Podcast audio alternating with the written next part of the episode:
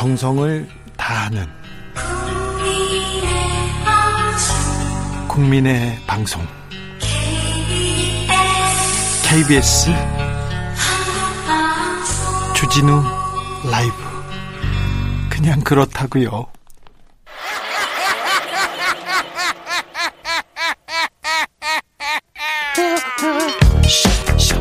발로 뛰는 기자, 탐구하는 기자, 세상의 질문을 마구 던지는 기자, 기자가 본 오늘의 세상, 기자들의 수다. 라이브 기자실을 찾은 오늘의 기자는 KBS 김비치라 기자입니다. 안녕하세요. 네, 안녕하세요. 네, 코로나 시대 아, 여의도 정치권 어떻게 달라졌습니까? 어, 사실 뭐 국회에 저도 출입을 하면서 몰랐는데 하루에 드나드는 외부인만 평균 얼마나 될 것 같으세요? 국회를 찾는 외부 일반인들. 만 명? 아, 그 너무 많고요. 천명 정도 된다고요, 평균. 어, 네. 물어봐서 저는 그냥 세게 질렀어요. 일단 저는 배팅은 세게 합니다. 죄송합니다. 만 명까지는 아니지만 천 명인데 네. 그러다 보니까 이제 아무래도 방역에 좀 사각지대가 많다라는 판단 때문에 국회는 사실상 이제 거리두기 3단계를 선제적으로 대응을 이번 주에 시작했거든요. 네. 그러다 보니까 정말 화장실 갈 때 말고는 이 마스크를 벗지 못한 상태로 취재를 해야 해요. 네. 그런데 저 같은 경우는 또 회사를 오면 회사도 마찬가지로 약간 고위험 지역이지 않습니까? 아유, 방송국 지금 SBS 연합뉴스 다 왔어요? 그러다 보니까 이 잠자는 시간 말고 국회와 KBS 방송국 동선을 가는 모든 사람들은 정말 그 코로나 블루라고 해야 되나요? 네. 너무 힘든 상황입니다. 그래요? 정치인들은 어, 이럴 때 좀 쉬는 분들도 있을 것 같아. 어, 어떤 방식으로요? 그냥 안 나오고요. 어. 코로나 시대니까 안 나오고 쉬는 분들이 있, 을것 같아요. 300명 중에 국회의원이 300명인데 정치부 기자가 모르는 사람도 수십 명 됩니다. 100명이 넘는 넘게 모르는 사람들도 있어요. 정말로 국회 출입하는 사람. 그죠? 맞아요. 제가 20대 국회 마지막에 출입했는데 1년 동안 열심히 의원들 취재한다고 했는데 거의 끝 무렵 가니까 이름 처음 듣는 분들도 계시더라고요. 그렇다니까요. 어, 국회의원 될 때는 내가 뭘 하겠다, 열심히 하겠다 하고 그 다음부터는 뭐 숨거나 그냥 쉬는 분들도 있습니다. 근데 거의 대부분 열심히 일하는데 그런 사람도 일부 있다고 극히 일부 있다는 거 말하고 가겠습니다. 어, 국회는 그러니까 거의 닫았어요. 그래서 조금 뭐, 뭐가 가장 달라졌어요? 일단 아까 말씀드린 것처럼 외부인들의 출입은 전면 금지됐고 네. 상시 출입증 가진 국회의원, 보좌진, 취재진들만 일단 출입을 할 수가 있는 상황입니다. 저는 저 출입증이 없어가지고 가서 출입 증을 바꿔야 되거든요. 네. 그래가지고 가, 해야 되는데 이런 사람들이 이제 취재 못 간다는 거죠? 네, 아예 못 갑니다. 네. 그런데 사실 사람 수만 줄이면 되는 게 아니라 아까 말씀하신 것처럼 코로나 시국이어도 전국은 돌아가거든요. 네, 회의도 하고요. 이제 국감도 어떻게 할 거야?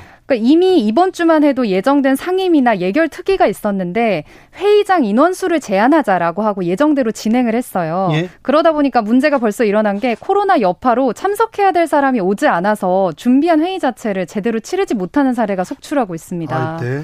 어제 같은 경우에도 확진자 가족과 접촉했던 조재현 법원행정처장, 네? 김인경 법원행정처 차장이 못 나왔고 국가인권위원장도 코로나 검사 받고 나서 불참했대요. 아니 그러니까 코로나 검사 받거나 주변에서 좀 몸이 안 좋아요 그러면 이제 국감에 불참할 특별한 이유가 생겨버렸네요. 그래서 사실 이 법안도 나왔어요. 네. 관련해서 어제 그래서 통합당에서 낸 법안이 뭐냐면 네.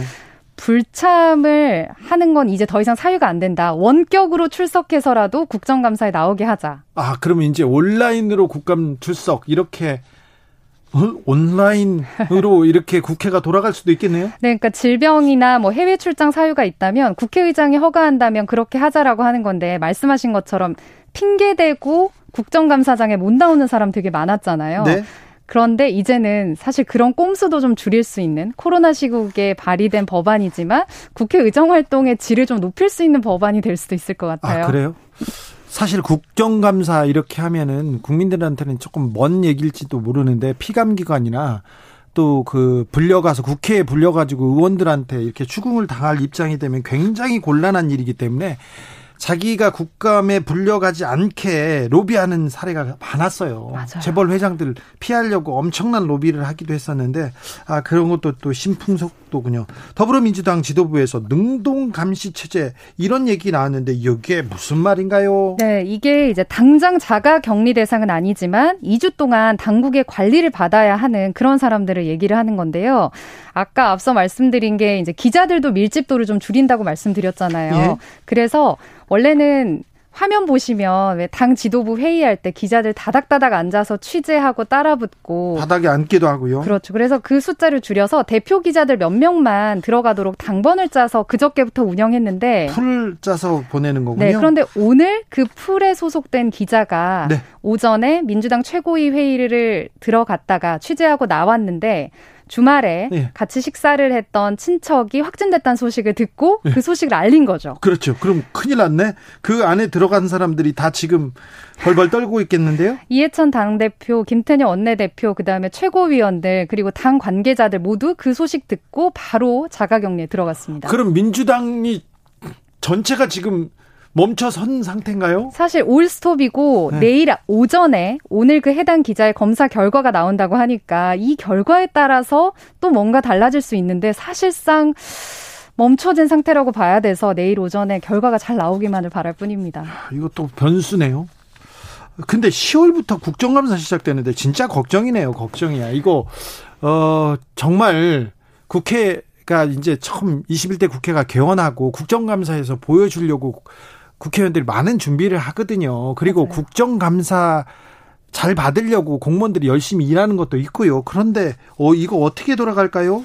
그래서 벌써부터 이제 급작스럽게 출석을 못 한다라고 하는 건 사실 지금부터 예측이 안 되잖아요. 네. 당일날 아침에 어 발열이 나서 나는 못 갑니다라고 핵심 증인이 못 나온다. 그렇죠. 그럴 수 있잖아요. 나 몸이 안 좋아요. 어, 지금은 사실 몸이 안 좋으면 무조건 집에 쉬는 게 중대본의 수칙이니까요. 쉬라고 했잖아요. 그래서 그런 꼼수를 미리 막을 수 있는 법안이 일단 발의가 됐는데 국회의원들도 마찬가지로 예전에는 무슨 일이 있다라고 하면 표결에 참석을 못 하거나 안 하는 경우 많았는데 국회의원들도 비대면으로 표결하자라는 법안들도 나오고 있어서 국정감사 때 코로나로 인한 불참 사태 과연 막을 수 있을지 없을지 국회의원들이 요거를 이번에 잘 막는다면은 제대로 또 회의가 진행될 수 있을 것 같은데 모르겠습니다. 이번 국감은 잘 굴러가지 않을 가능성도 좀 있는 것 같습니다. 그렇습니다. 그렇죠. 그래도 아, 국감이 잘 돼야 되는데 국정감사 이거 잘 돼야 이게 나라가 나라가 잘 가고요. 어, 굉장히 중요한 역할을 합니다. 국회의원한테.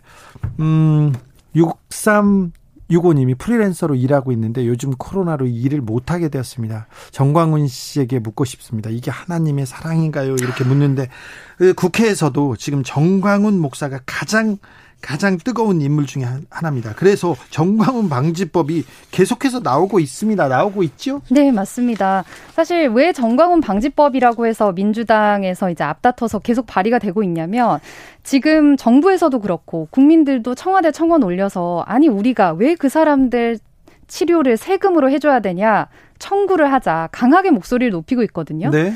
근데 막상 제가 감염병 예방법을 펼쳐서 들여다봤어요. 네. 그랬더니 네. 벌칙 조항들을 보니까 직접 봤어요? 네, 직접 다 살펴봤죠. 어렵던데 읽, 기 어렵던데요. 아, 좀 여러 번 보니까 머리에 네. 들어오긴 하던데요. 벌칙 조항들을 보니까 너무 처벌 수위가 낮고 우리나라 법은 특징이 이제 거기에 구체적으로 사례가 명시돼야만 처벌을 할 수 있는 구조기 때문에 의도가 명확해야 됩니다. 증명할 수 있어야 되고. 그래서 지금 저희의 이 감염병 예방법에는 전광훈 씨나 아니면 사랑제일교회 신도들의 행위에 대한 처벌 규정이 명확하지가 않습니다. 네.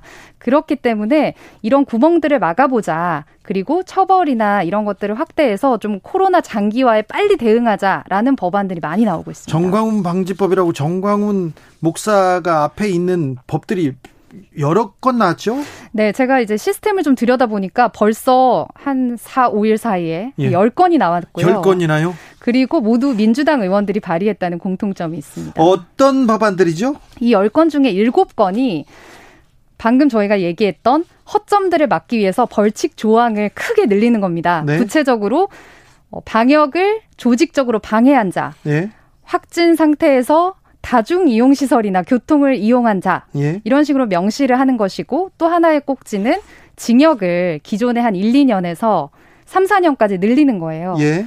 그렇게 되면 긴급 체포가 가능하거든요. 네. 그래서 이제 향후에 추후에 제2의 전광훈 같은 상태를 인해서 감염병 확산되는 걸 좀 막아보자라는 게 있고 확진자를 다 지금 지금 감시하자는 게 아니라 확진됐는데 숨기고 어디 좀 전파한 행위 그리고 또 검사를 안 받고 도망 다니는 사람 이런 사람들을 조금 처벌해 보자 이런 법안이죠. 네. 사실 그 조금 구체적으로 얘기해 주면 그 전광훈 씨처럼 격리 지침 위반하고 집회에 나오면 예. 사실 저희가 생각할 때는 당장 체포해서 뭐 징역형을 살 수 있게 할 것 같은데 지금 사실 뭐 천만 원 이하의 벌금 네. 그리고 역학조사 거부하고 계속 방해하고 다녀도 2년이 최고형이거든요. 네. 그래서 이거를 확 늘리지 않고서는 추후에 또 다른 이 집단 감염 방해 이제 감염을 계속 확산하는 행위가 늘어날 이렇게 될 수 있다라는 네. 게 이제 이 법안의 핵심이고요. 또 다른 하나의 축은 감염병 상황에서 집회를 허가할 때는 반드시 질병관리기관의 의견을 먼저 청취하자라는 네. 법안도 나왔습니다. 그렇죠. 사실 이제 정세균 총리도 어제 국회에 와서 굉장히 이례적으로 법원의 판단을 강하게 비판하지 않았습니까? 예. 그래서 그이 확산을 의도하진 않았더라도 이 정도의 판단을 내릴 때는 반드시 이제 전문가의 의견을 좀 듣고서 해야 허용을 할 땐 하더라도 감염병 확산을 막을 수 있다. 라는 취지로 발의를 했다는 게 민주당의 주장입니다. 통합당에서는요? 통합당은 이제 정부가 코로나 핑계 대고 구속영장까지 언급하면서 공권력을 과도하게 쓴다라는 이유로 반대를 하고 있습니다. 네. 정의당도 좀 비슷한 입장인 것 같아요. 네, 지금 이제 민주당에서는 사실 이 전광훈 방지법이라고 해서 민주당에서만 계속해서 좀 몰아붙이고 있는데 과연 정기국회 시작됐을 때 이 중에 몇 건의 법안이나 실제화가 될지는 지켜봐야겠습니다. 어제 KBS 1TV에서 굉장히 중요한 중요한 일이 있었습니다. 더불어민주당 당대표 후보 토론회가 열렸는데요. 아무도 모르더라고요. 아, 시청률이 굉장히 낮았다는 얘기가 있습니다. 저희가 어, 월요일 날 네. 당대표 후보 3명을 릴레이 인터뷰했어요. 네. 굉장히 중요한 얘기에 대해서 인터뷰가 괜찮아요. 알찼어요. 믿으, 믿어, 믿으세요. 믿습니다. 네, 믿죠. 네. 알찼는데, 어, 그 내용도 이렇게, 어, 좀 전, 그 전파가 되지 않더라고요. 보니까 음. 지금 당권 주자들 여러 사방으로 뛰고 있는데 사방으로 뛰지는 못합니다. 코로나 때문에. 그런데 네. 지금 열심히 지금 운동을 하고 있는데 너무 지금 관심이 떨어지는 것 같아요. 네, 사실 뭐 이미 정해진 거 아니냐라는 네. 국민들의 심리도 있고 또 후보 한 명, 이낙연 후보 같은 경우는 아예 자가격리를 자가 하고 네. 있기 때문에 공개적인 이제 활동이 좀 어렵다라는 것도 있어서 네. 붐업을 시킬 수 있는 기회가 어젯밤이 되지 않을까 했었는데요. 그래서 자가격리 상태에 있는 이낙연 후보 때문에 지금 토론회도 화상 토론회로 진행됐죠. 이거 네. 전례 없 전례 없던 일이지 않습니까? 맞습니다. MC만 KBS 스튜디오에 앉아 있고 집이나 네. 사무실에서 세 명의 후보가 나와서 번갈아 가면서 서로 질문도 하는 그런 형태로 80분 진행됐습니다. 앞으로는 이렇게 진행될 가능성이 많아요. 그리고 전 세계에서 회의도 이렇게 될 거고요. 우리가 이제 가야 될 길일 수도 있습니다. 그런데 아무튼 처음 처음에 어땠어요?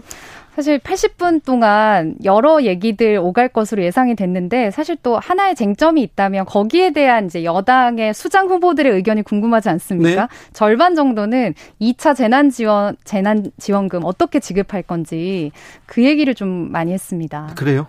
치고받고 좀 논쟁이 좀 뜨거워지지는 않았습니까? 어, 왜냐하면은 이낙연 의원 같은 경우에는 모두에게 지급하지 말고 선별 지급해야 한다라는 네. 의견이었고 나머지 두 후보가 보편 지급에 방점을 뒀기 때문에 네.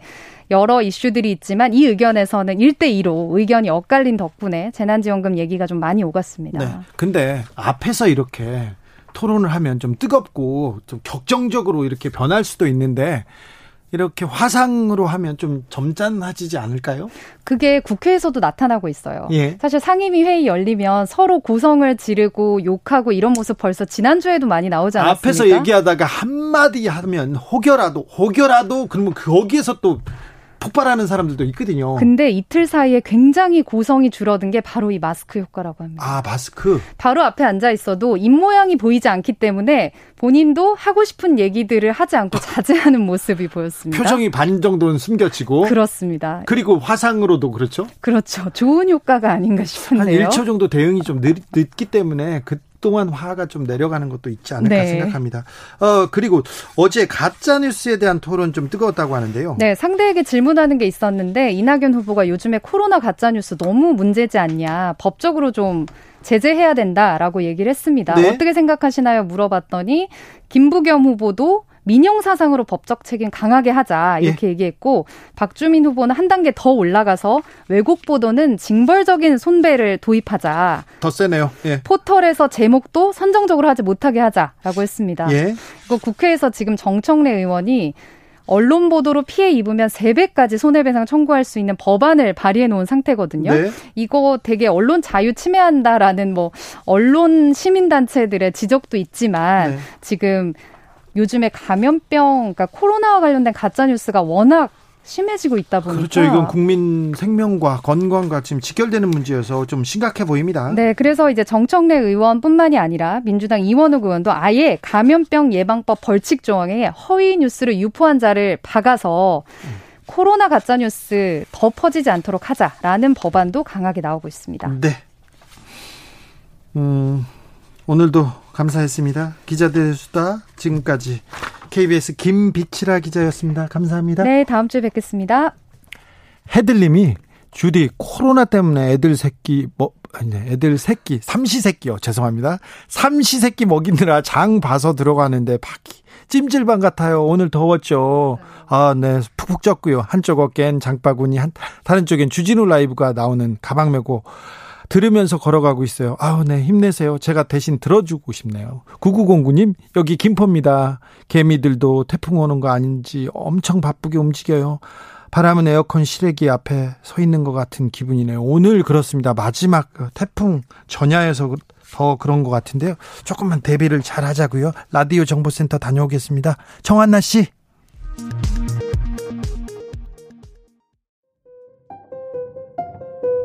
정치 피로, 사건 사고로 인한 피로, 고달픈 일상에서 오는 피로. 오늘 시사하셨습니까? 경험해 보세요. 들은 날과 안 들은 날의 차이.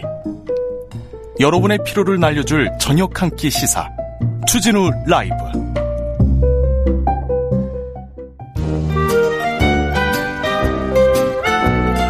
민생이 먼저다. 함께 잘 먹고 잘 사는 법 찾아보겠습니다. 민생과 통하였느냐? 생생 민생 통. 안진아 선아 민생 생각 쉴 틈이 없습니다. 안진걸 민생경제연구소장 어서 오세요. 네, 안녕하십니까. 오늘은 어디에서 오시는 거예요? 아유, 오늘 또 일이 많았죠. 네, 일 많은 건 알아요. 코로나19 때문에 사실은 어저께 네. 그 조선일보 그 방시 일가들의 비리 네. 고발인 조사를 경찰에서 하기로 했는데 네. 코로나 때문에 이것도 연기됐습니다. 아, 그래요? 예, 이제 그렇고요. 지금은 민생경제연구소 사무실에서 왔는데요. 아, 네. 사무실에서 오는 거 처음 봤어요. 예, 예, 예. 코로나19 때 많은 일정이 취소돼서 그 다음 주쯤에 한번 해야 되는데 구글이 갑자기 네. 어플에서 결제하는 거에 대해서 그동안 게임에만 돈을 받았거든요. 30% 수를. 근데 게임 말고 무슨 음원 서비스나 이런 데에다가 앞으로 30% 수수료를 물리겠다는 방향이 나온 거예요. 어, 이거 젊은 친구들 되게 민감한 그럼 우리 이제 음원 서비스 한 달 만 원 내던 게 만 삼천 원으로 올라갈 수가 있는 거거든요. 네. 그래서 이건 독점 사업자의 횡포다. 예. 그래서 그거 대책회의 하고 갔습니다. 아, 네. 문제 제기했고요. 성명도 발표했고요. 네. 우리 우리나라 기업들이나 소비자들에게 피해가 가는 거 저희는 무조건 막아야죠. 네. 네. 알겠습니다. 오늘 민생과 통해야 되는데 어떤 통할 주제를 가지고 예, 오셨습니까? 예, 아주 정말 흥미로운 주제인데요. 네. 계속해서 언론 보도에는 한국 타이어 그룹에서 예. 무슨 형제의 난, 남매의 난이 발생해서 경영권 분쟁이 재현되고 있다 나오잖아요. 그렇게 나오죠. 근데 이건 그렇게만 보시면 안 됩니다. 우리 주진우 라이브에서 아주 올바른 관점을 저희 오늘 제시해 보려고 하는데요. 네. 첫째, 이 장녀가 예. 어 한국 타이어그룹 회장 조양래 회장님한테 성년 후견 신청 재판하면서 이 문제가 널리 알려졌는데요. 네, 조희경. 예, 조희경 한국 타이어 나눔재단 이사장입니다. 그러니까 네. 이분은 굉장히 그 나누고 연대하고 복지하는 일을 많이 하셨던 분인데 갑자기 지난 6월 26일 날 조양 내장이 그 막내 그 조이... 이명박 전 대통령의 사회로 유명하고 얼마 전에 구속도 됐었던 네. 조현범 씨한테 주식을 갑자기 20%를 2,500대 주식을 매매하는 계약을 해버립니다. 갑자기 했죠? 예. 이제 그렇게 하면서 경영권하고 오너십이 넘어간다고 이제 언론 보도에 나온 거예요. 네. 근데 시장의 반응이나 많은 전문가들이나 임직원들의 반응은 매우 부정적이죠. 아니 놀랬죠. 예, 왜냐하면 이거 굉장히 간단한데요. 주가가 이 사람이 사장이 된 이후에 전후에서 지금까지 주가가 반으로 떨어졌고요. 네. 그다음에 영업이익이 1조 원대 있던 게 5천억대로 떨어졌습니다. 네. 그리고 무엇보다도 구속이 됐었잖아요 얼마 전에. 네. 그러니까 당연히 경영 능력이라든지 최소한의 기업 윤리 경영에 대한 굉장한 많은 비판을 받았는데 갑자기 경영권이 막내한테 승계된다고 하니까. 그러게요. 이분 굉장히 아. 좀 약간 좀 부끄러운 일로 감옥에 가셨는데 예, 꼼꼼하게 어디에서 뇌물을 받아 먹다가 예, 그것도 그 사건도 그, 굉장히 황당한 사건인데요. 예? 그 협력업체 협력업체한테 어 뒷돈을 6억 1,500만 원을 받았고요. 하청업체한테 예, 매달 얼마씩 몇 백만 원씩 받으셨죠? 그렇죠. 500만 원씩 네. 123차례. 네. 그다음에 2008년 17년까지 계열사 자금을 매달 2, 300만 원씩 102회에 걸쳐서 2억 7천만 원을 횡령했는데요. 이 돈을 어디다 숨겨놨느냐? 지인의 명과 융, 융증 여종업원의 부친 명의의 차명 계좌에 숨겨놨습니다. 네. 굉장히 근데 이분이 이명박 전 대통령 사이인데요. 이 사건이 알려지면서 굉장히 NBA 냄새가 난다. 네, 꼼꼼하다. 네, 꼼꼼하면서 작은 돈도 여러 번 챙겨서 비리를 저지르고 다스가 자기가 아니라고 거짓말하면서 비리를 저지르다 비슷하다 이런 지적을 받은 거예요. 그걸로 알려졌는데 근데 언론 보도는 자꾸 경영권 분쟁이다 이렇게 그렇죠. 나가는데 지금 남매 난이라고 예. 계속 나오고 있죠. 자, 근데 자 보십시오. 예. 장례인 조희경 이사장이 밝힌 입장문을 보면요. 자, 우리 아버지는 평소에 자기가 가지는 지분을 모두 사회 하나나 그랬다. 아, 그래요? 예, 빌 게이츠나 웨런 버핏 같은 사람이 되고 싶다는 이야기를 주변에 이야기했고 작년인 자기에도 여러 번 이야기했는데 이제 그런 비슷한 취지로 네. 갑자기 사남에게 주식을 모두 넘기는 과정이 매우 석연치가 않다. 예. 첫 번째. 두 번째, 그들 읽어드리겠습니다. 대기업의 승계 과정은 투명해야 되고 회사와 사회 이익을 위해 이루어져야 할 것이며 기업 총수의 노령과 판단 능력의 부족을 이용하여 밀실에서 몰래 이루어지는 관행이 이어져서는 안 된다.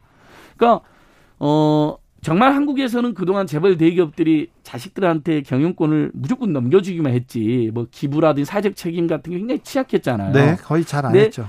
어, 조양 내장은 그런 뜻을 평소에 많이 밝혔다는 거예요. 실제로 기부도 좀 많이 했고요. 아, 그래요? 첫 번째. 네. 두 번째, 그 다음에 능력도 안 되는 사람이 또는 윤리적 문제가 심한 사람이 대기업의 경영권을 승계하는 것은 굉장히 그 기업에게도 어 그다음에 임직원들에게도 우리 사회에도 굉장히 안 좋은 결과를 야기할 수 있다. 그렇잖아요. 회사를 잘못하면 더 망하게 할 수도 있고 힘들게 할 수도 있으니까 거기서 일하는 임직원이 만 명이 넘는데 네. 이분들의 생계도 위협을 받으셨잖아요. 그래서 그분이 이렇게 또 써놨어요.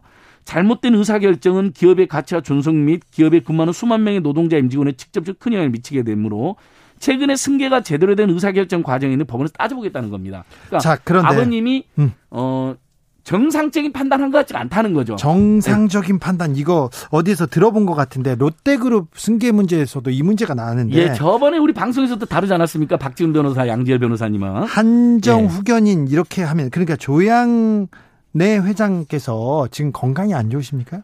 건강이 안 좋은 것으로 지금 가족들은 지금 이야기하는데 처음에는 장녀만 주장을 했잖아요. 네. 얼마 전엔 장남인 조현식 한국타협그룹 부회장도 아버님의 의사결정이 뭔가 잘못된 정보나 아, 지금 건강상의 문제를 한것 같다고 장남도 지금 성년 후견 재판에 함께 뛰어들었습니다. 네. 그러니까 장녀뿐만 아니라 장남까지요. 예. 그러니까 이제 건강이 많이 안 좋은 것으로 우리가 감히 추정할 수 있죠. 남의 가족들의 이제 분쟁을 제가 함부로 네. 판단할 수는 없지만 오죽하면 장녀나 장남이 어 막내에게 지금 경영권이 승계되는 과정은 큰 문제가 있다라고. 근데 이 성년 후견은 이제 방금 잘 신격호 회장 롯데그룹 신격호 회장 때 그 여동생이 신청해갖고 유명해졌죠. 예. 그다음에 그래서 한정우경이 받아들여졌어요. 실제. 네. 그러니까 뭐냐면 질병이나 장애나 노령 등 정신적 제약으로 사무처리나 재산처리 능력이 결여된 성인에게 후견인을 지정해주는 제도입니다. 그러니까 가장 시, 많은 예가 뭐냐면요.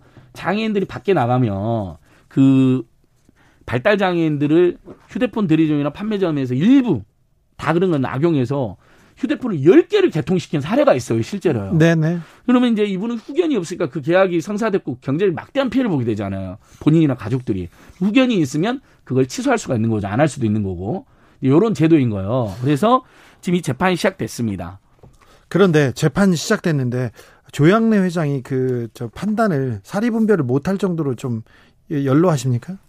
아니 실제 이제 어르신이기도 한 뿐만 아니라 어 분명히 평소에 평소와는 다르다 이거죠. 네. 사회 환원하겠다. 예. 그래서 한국태활 나눔재단뿐만 아니라 함께 걷는 어린이들이라는 재단도 있어요. 이 장녀가 운영하는 재단 중에 예. 거기에 평소에 기부를 많이 해오셨어요. 함께 걷는 아이들 재단인데 실제로 지난 10년간 함께 걷는 아이디, 아이들 재단에 공익재단에 181억 원을 기부했고 길거리 청소년 지원 현장을 직접 찾기도 했고 국민연금 수령액도 2010년도 전액 후원하기 시작했어요. 그런데요. 2016년도에는 주식 기부가 가능한지 알아보라고 했다고 하더라고요.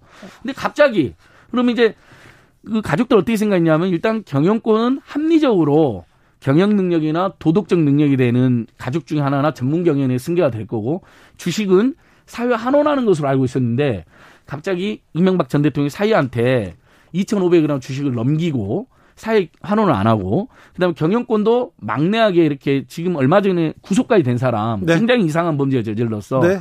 그 전에도 그 재벌 뭐 2, 3세들하고 막 다니다가 막 사고 쳐서 그런 것도 약간 문제가 주가 조작으로 계속 예, 수사받고 그러, 기도 했죠. 그렇죠. 우리 주기자님 잘 아는 그런 주가 조작 문제도 크게 제, 불거졌고요. 예. 거기에 갑자기 경영권 넘어간다니까. 한국을 대표하는 타이어 그룹인데. 네. 자, 근데 네. 삼성도 그렇고 롯데도 그렇고 회장 삼성은 옛날입니다. 그리고 네. 롯데 최근이었는데 재벌가 이렇게 승계 과정에서 이런 그 고륙 상쟁이라고 하지 않습니까? 가족 간에 이렇게 그 아주 많았죠. 그 싸우는 거 이거에 대해서 왜 관심을 가져야 됩니까? 우리가 이 이 문제가 예. 왜 민생과 어떤 관계가 자, 있다고 그 알아야 됩니까? 예를 들면 제가 조사를 했는데 두산그룹, 삼성그룹, 뭐 한진그룹, 효성그룹 최근까지도 네. 막 난타전 했잖아요. 롯데까지. 네.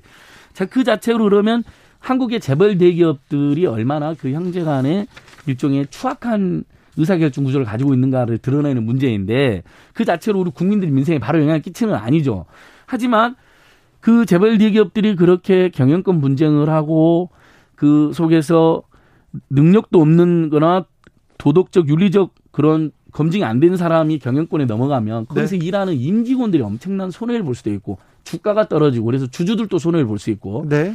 협력업체나 중소기업한테 뒷돈을 받는다거나 이렇게 갈취하는 일도 있는 거 아닙니까? 아니, 그러면 그렇죠. 또 중소기업도 피해를 보게 되고 네. 그럼 그 중소기업에 다니는 국민들도 피해를 보게 되는 것이고 네. 그다음에 계속 사회 환원하지 않고 가족들에게만 불을 물려주고 네. 그다음에 그렇게 불을 독점하면 우리 사회도 바람직하지 않잖아요. 네. 그러니까 이 문제는 경제 문제이면서 민생 문제인 거죠. 윤리 문제이기도 하고요.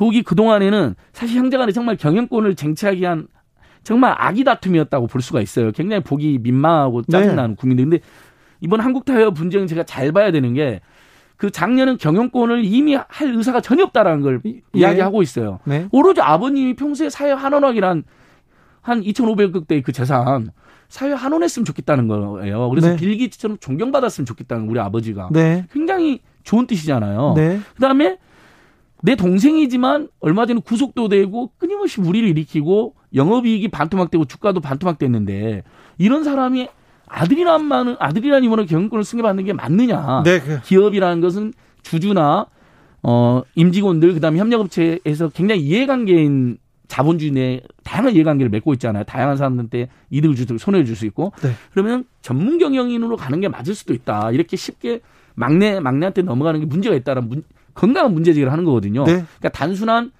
자매난, 남매난, 형제난와 다른 거죠. 네. 그래서 저희가 주목하고 있는 겁니다. 재벌가의 윤리 그리고 경영 한 번에 지금 파악할 수 있는 문제이기도 합니다. 되게 조금 중요한 문제인데요. 혹시 이명박 전 대통령은 여기에 좀 관여하지 않았습니까? 저희는 어떻게 추정을 하냐면요. 이 조현범 지금 현재 한국타의 사장인데 이 사람이 아까 말씀드린 이상한 수법으로 구속이 됐다 그랬잖아요. 네. 장기간 소액을 어, 협력업체로부터 뒷돈을 받고 네. 또 계열사의 자금을 지인의 매형 뭐또 그다음에 유급수 요 종업원의 또 아버님 네. 굉장히 이상하잖아요.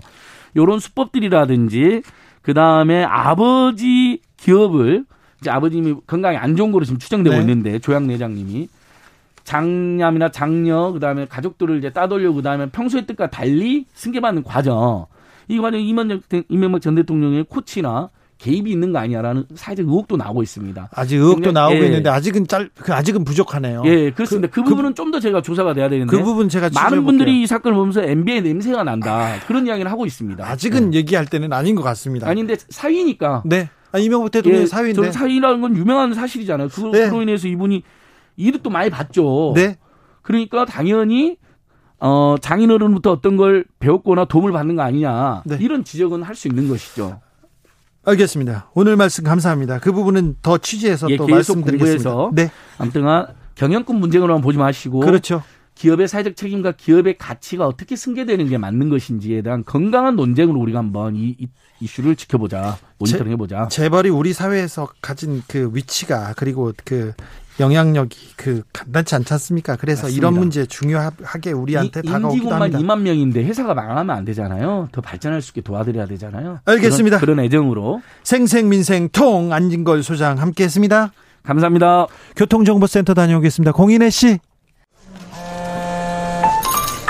테이크아웃 시사 나왔습니다. 오늘도 하나 챙겨가세요. 주진우 라이브.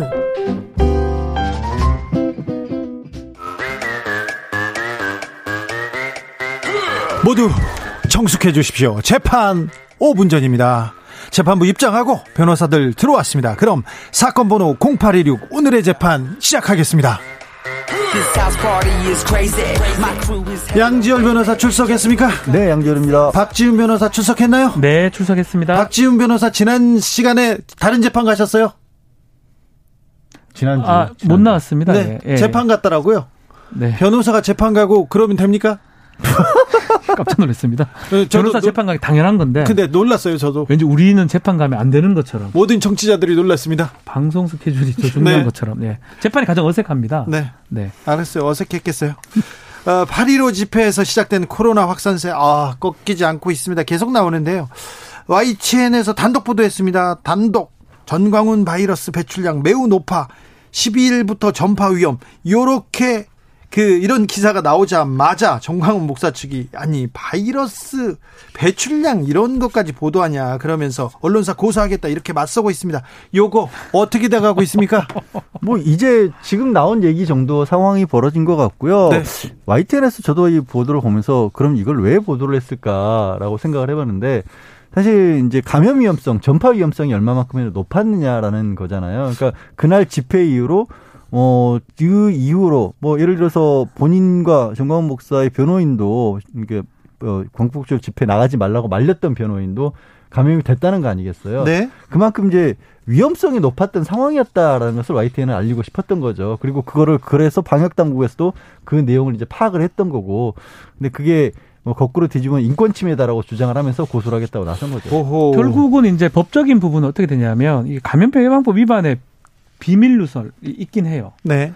뭐 그것도 그거지만 명예훼손의 부분이 될 수가 있고 예. 공익적 측면이 있냐 없냐가 가장 중요할 그렇죠. 것 같습니다. 어, 그 제가 설명드린 게 공익이 그런 공익을 그렇죠. 따져볼 수 있을 것 같아요. 예컨대 공익적 목적으로 진실된 것은 오로지 진실됐다면 처벌하지 않거든요. 네. 취재를 정확하게 했고 뭐 이게 맞고 그리고 공익성이 있다면 처벌의 가능성은 적, 적은데 글쎄 공익성이 저는 있다고 봐야 되지 않을까요? 지금 양변을 설명했던 것처럼 바이러스 배출량 이건 또 처음 그러니까 저도 저는 이거는 진 진실 아, 이거 처음 들어보셨어요? 네. 아 그거 저 전파력 그, 그 자기 그 가지고 있는 거에서 네. 얼마만큼이나 사람에 따라서 다르다는 얘기는 좀 나왔었어요. 그렇죠. 그래서 네. 슈퍼 전파자라는 슈퍼 전파자. 얘기가 그래서 나온 거고 지금 그러면 그 정광훈 목사가 슈퍼 전파자가 될 수 있다. 바이러스 배출을 많이 한다. 이게 비말 이렇게 침 많이 튀긴다. 아니 아니 그거는 다른 얘기입니다. 이분 침 많이 튀깁니다. 제가 이건 잘 알아요. 아, 그래요? 네. 아우 네. 같이 계셨어요? 아니요. 그 제가 취재를 여러 번 했는데 아, 최근에 하신 건 아니죠?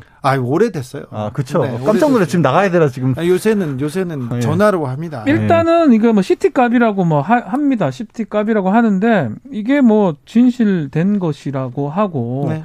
또이 무렵에 많이 만났거나 접촉했던 사람은 상당히 위험하다. 네. 지금이라도 혹시나 감, 뭐 증상이 없더라도 빨리 임해라는 취지잖아요. 그렇죠. 검사 임해라는 어.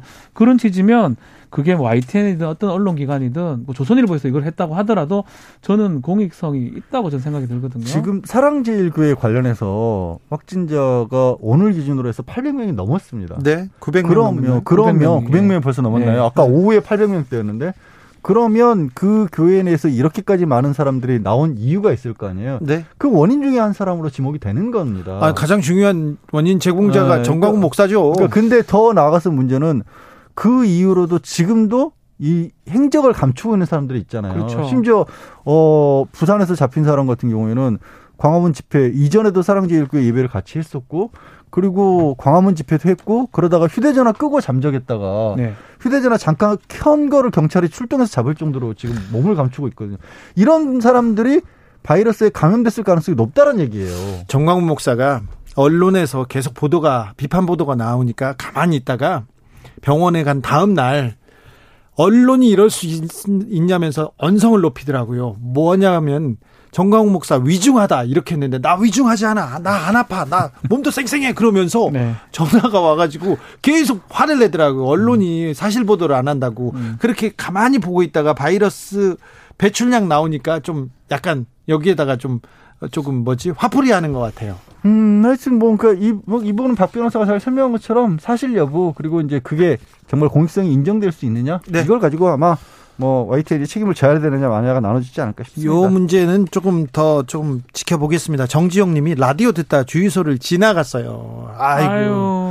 불 들어왔는데 우퍼요 이렇게. 네, 박지훈 변호사한테 손해배상 청구하세요. 네네네. 네, 네. 그러면은 구상권 청구할 수 있을까요? 아니요. 어려울 것 같습니다. 자, 요게 더 정, 저 중요한 문제인데요.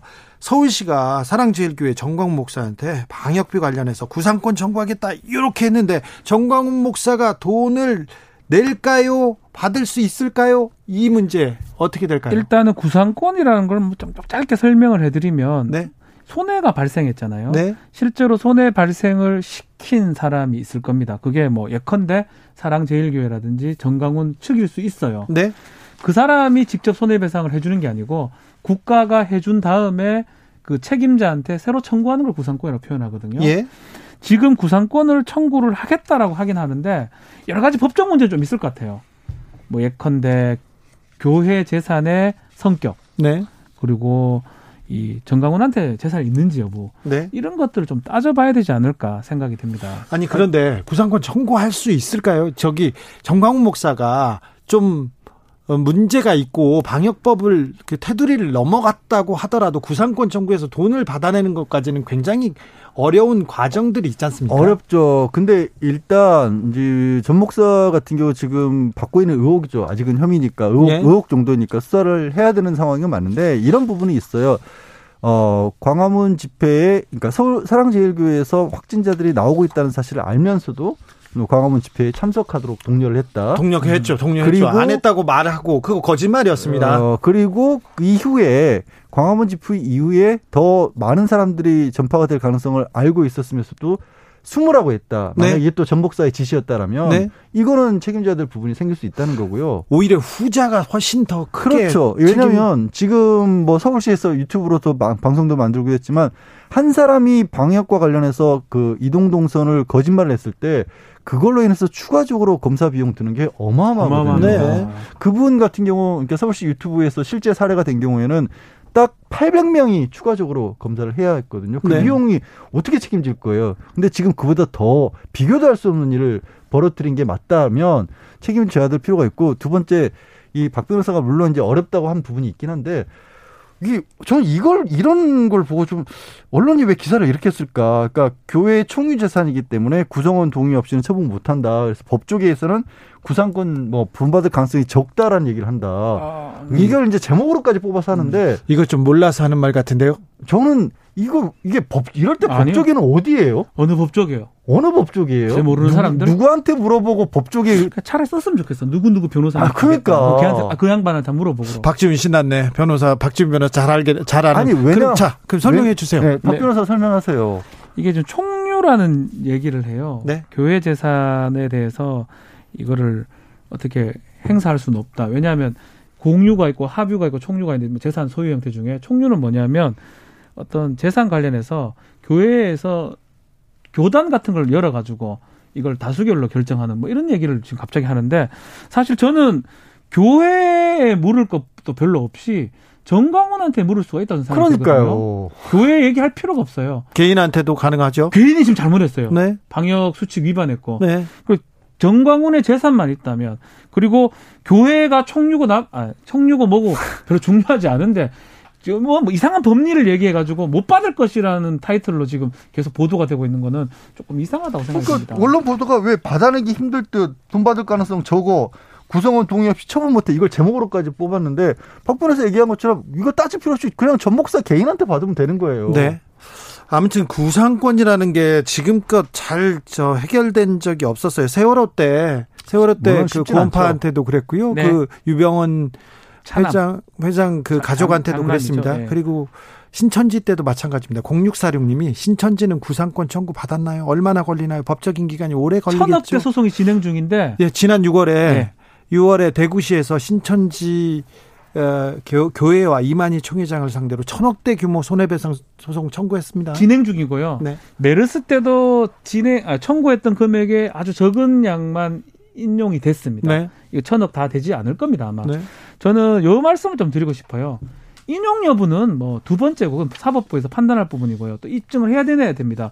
얼만큼 방역에 방해를 했고 얼만큼 손해를 입혔느냐 그걸로 인해서 그거는 두 번째 문제고 첫 번째 뭐냐면 이렇게 방역에 방해하고 역학조사를 방해했을 때 엄청난 손해배상을 당할 수 있다라는 그렇죠. 그 위험에 빠질 수 있다라는 걸 알려줘야 돼요. 국가는 또 그런 걸 해야 되고 그래서 내가 이렇게 역학조사를 방해했고 거짓말했을 때 크나큰 민사적 손해를 받을 수 있다. 처벌도 받을 수 있다.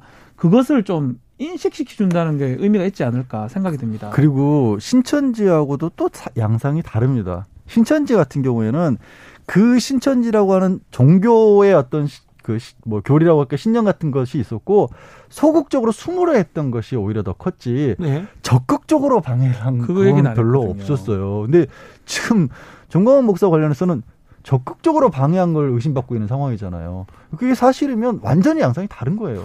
지금 뭐 종교 탄압이라면서 기자회견 계속 열고 있고요. 오늘도 했죠? 어느 종교 얘기를 하면서 왜 자꾸 중국이 책임져야 될 거를 우리한테 책임을 씌운다는 등 북한이 우리한테 테러를 했다거나 뭐 정권에서 이거를 사주했다거나 연방제가 뭐, 뭐 고려 연방제 같은 소리 하고 이제 진짜 그런 소리 하고 진짜 진정하시고요. 아니 고려 연방제 같은 소리를 하고. 그러니까, 그러니까 그 일부러 양성을 만들어낸다는 식의 얘기들이 나오잖아요. 네? 그거는 전혀 다른 얘기지 않습니까? 다른, 다른 얘기죠. 어, 그런 얘기를 하면서 또 이런 얘기도 합니다. 같은 날 집회원 민주노총도 있는데 거기에는 구산 구상권 청구 안 하고 우리한테만 하느냐 이런 의견도 그러니까 있어요. 그거는 정치적인 어떤 얘기가 들어간 건데 지금 더 나올 수도 있습니다만 민주노총 같은 경우에는 지금까지 한 명이 확진이 된 걸로 나왔거든요. 근데 한 명이 확진됐다는 얘기는 뭐냐면 그 집회에서 걸렸다는 게 아닌 거예요. 그렇잖아요. 한 명밖에 없다면. 네, 그렇죠. 뭐 개연성, 개연성이 높다고 볼 수는 보기는 좀 그러니까 상황이 달라요. 어쨌든 간에 그 민주노총에서 뭐 지도부라든지 방역 그 관련해서 역학조사 해보니까 아직까지는 확진자는 없고요. 양성자는 네. 없기 때문에 만약에 거기서 더 나온다면 또 어떤 행동을 해 하냐에 따라서 민주노총에서 네. 마찬가지로 사랑제일교회하고 같은 상황이 될 수가 있지만 그렇다면 비판 받아야죠. 근데 지금은 드러난 건 없습니다. 그냥 네. 확진자 한명 있다 있을 뿐이고 그것에 대해서 민주노총에서는 하겠다 적극적으로 어, 적극적으로 검사하겠다 그런 상황입니다. 네. 다르죠. 그러니까 아무튼 8.15 때 이 코로나가 계속 2차 유행으로 가는 기로에 있는 아니 이게 이게 왜 화가 나냐 하면요. 동네 식당 가보십시오. 이제 조금 할기를 좀 찾아서 하려는 분들, 그 자영업자, 소상공인들, 진짜 웁니다, 울어. 그분들 마스크 다 쓰고, 우리도 마스크 다 쓰잖아요. 진짜 그 외국에서 징벌적 손해배상 청구하고 그러면 아, 천문학적인 돈을 예. 물어낼 수도 있는 그런, 그런 진짜 엄청난 일이었어요. 그랬으면 좋겠어. 아, 예. 네. 코로나 관련 범죄도 계속해서 증가하고 있습니다. 대검찰청이 엄정 대응 지시했다고 하는데요. 뭐 지금까지 검찰에서만 관련하고 있는 게 한 480건 이렇게 된다라고 합니다. 그거 네.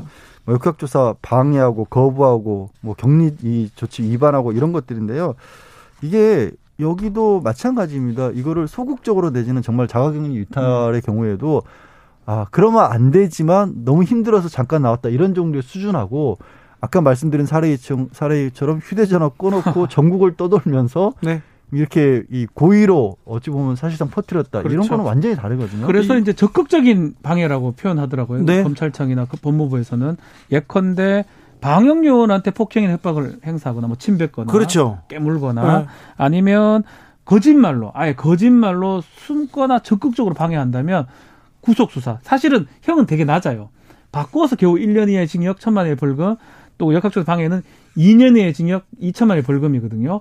2년짜리 1년짜리 상한을 구속하기는 사실 어렵습니다. 예. 그렇지만 최고형면 2년 1년을 해가지고 구속을 하겠다는 방침을 밝힌 바가 있습니다. 이런 부분에 대해서는 엄정한 법 집행 여기에서 좀 나와야 될 것 같은데 이것도 조금 국민들은 이 검찰이나 저기 경찰이 발빠르게 신속하게 하고 있는지 좀 의심하는 단계 아닌가 아, 그런 지금, 생각도 해봅니다. 아, 지금 경찰에서는 방역 당국과 같이 그 위치 추적 같은 거 하느라고 굉장히 많은 인력이 애를 쓰고 있는 걸로 알고 있어요. 네? 그러니까 신속하게 검거하는 것 자체가 보건 당국에서는 할 수 없는 일들이 많잖아요. 네. 그래서 지금 경찰분들을 굉장히 고생 많이 그렇죠. 하시고 있고요. 네. 실제로 거기에 대해서 이제 법원이나 검찰에서도 일상적인 상황이 아니죠. 일상적인 범죄도 아니고 네. 이건 예방적인 어떤 조치가 필요하기 때문에 비상시국이요. 네. 비상하게 좀 움직여야 움직여줬으면 좋겠습니다. 네. 그러게요. 좀 기대가 있습니다. 좀, 네. 아, 좀 비상한 시대입니다. 그러니까 좀 엄중하게, 엄정하게 빨리 좀 대응했으면 합니다. 검언유착이다 아니다 권언유착이다 이런 지금 논쟁 속에 있었던 그 검언유착 의혹 사건이 있습니다. 그 재판 채널 A 이동재 전 기자에 대한 재판 열렸어요. 첫 재판이 열렸는데 오늘 좀 얘기가 많죠? 네, 오늘은 첫 재판이니까 이제 인부를 합니다. 네. 혐의 사실을 인정하냐 인정하지 않느냐. 네. 뭐 예상한 대로 피고인 이동재 전 기자는 전부를 부인한다라고 얘기를 했고요. 결국 검찰은 입증 얘기를 이제 할 수밖에 없는 상황인데 아 놀라운 점이 있습니다. 단독 사건인데 지금 부장 검사가 직접 우리가 유명한 네, 정진웅 부장검사 네, 정진웅 부장검사가 법정에 등장을 해서 직접 얘기를 했습니다. 각 한옥 중요한 사건에 대해서는 아니요, 전 처음 봐요. 아니요, 중요한 재판에 대해서는 가긴 단독에다가 네. 부하 검사가 있어요. 예. 직접 검사가 있는데 네. 둘이 간 거예요. 예. 수사 검사랑 부장 검사 둘이 딱 서가지고 네. 앉아가지고 예. 그런 모습은 저는 조금 어색합니다. 어색해요. 네. 근데 공소 유지 재판 잘 치르겠다는 의지는 보이네요. 그 의지죠. 그러니까. 네. 그러니까 이건 내 책임지고 하겠다라는 네. 의지죠. 책임지고 하겠다는.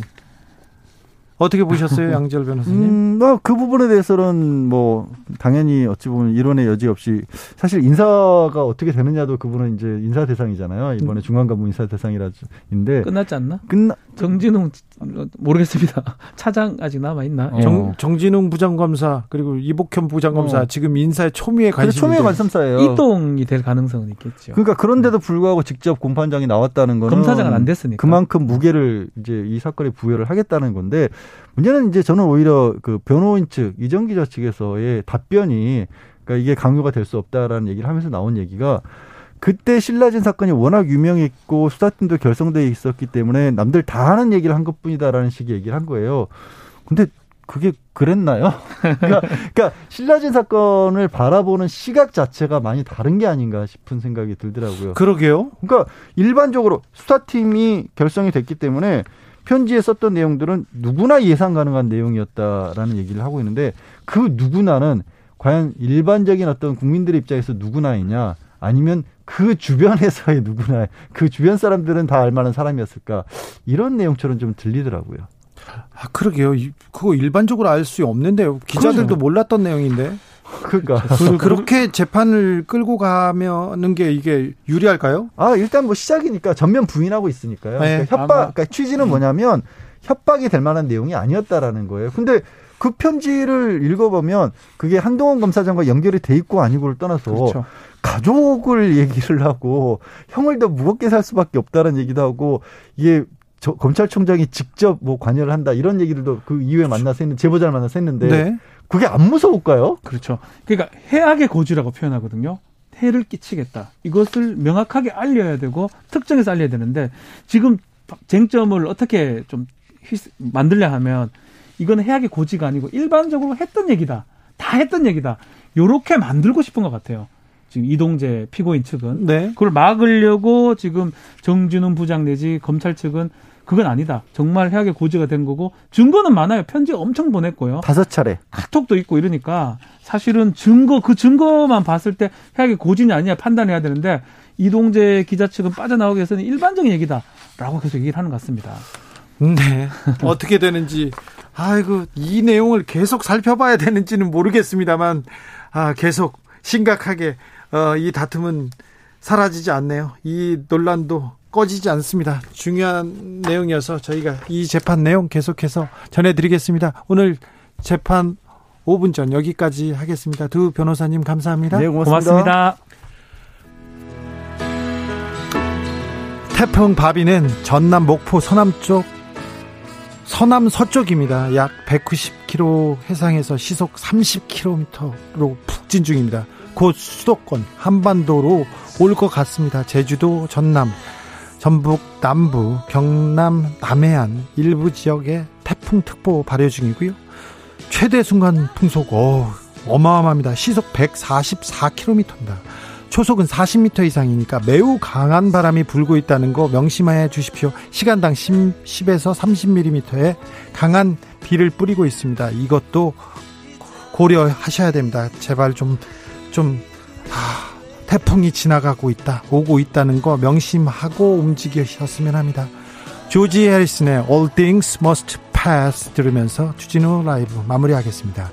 이학주님, 아침에 출근하는데 떡볶이집 앞에 떡볶이가 음식물 쓰레기 봉투에 큰 곳으로 4개나 나와 있어서 마음이 서글펐어요. 아, 모두가 너무 힘든 시기를 지나가고 있습니다. 코로나에 태풍까지 붑니다. 서로 주변을 돌아보고 서로 서로 온기를 나누면서 이 어려운 시대 지나갔으면 합니다. 저는 내일 오후 5시 5분에 돌아오겠습니다. 지금까지 주진우였습니다.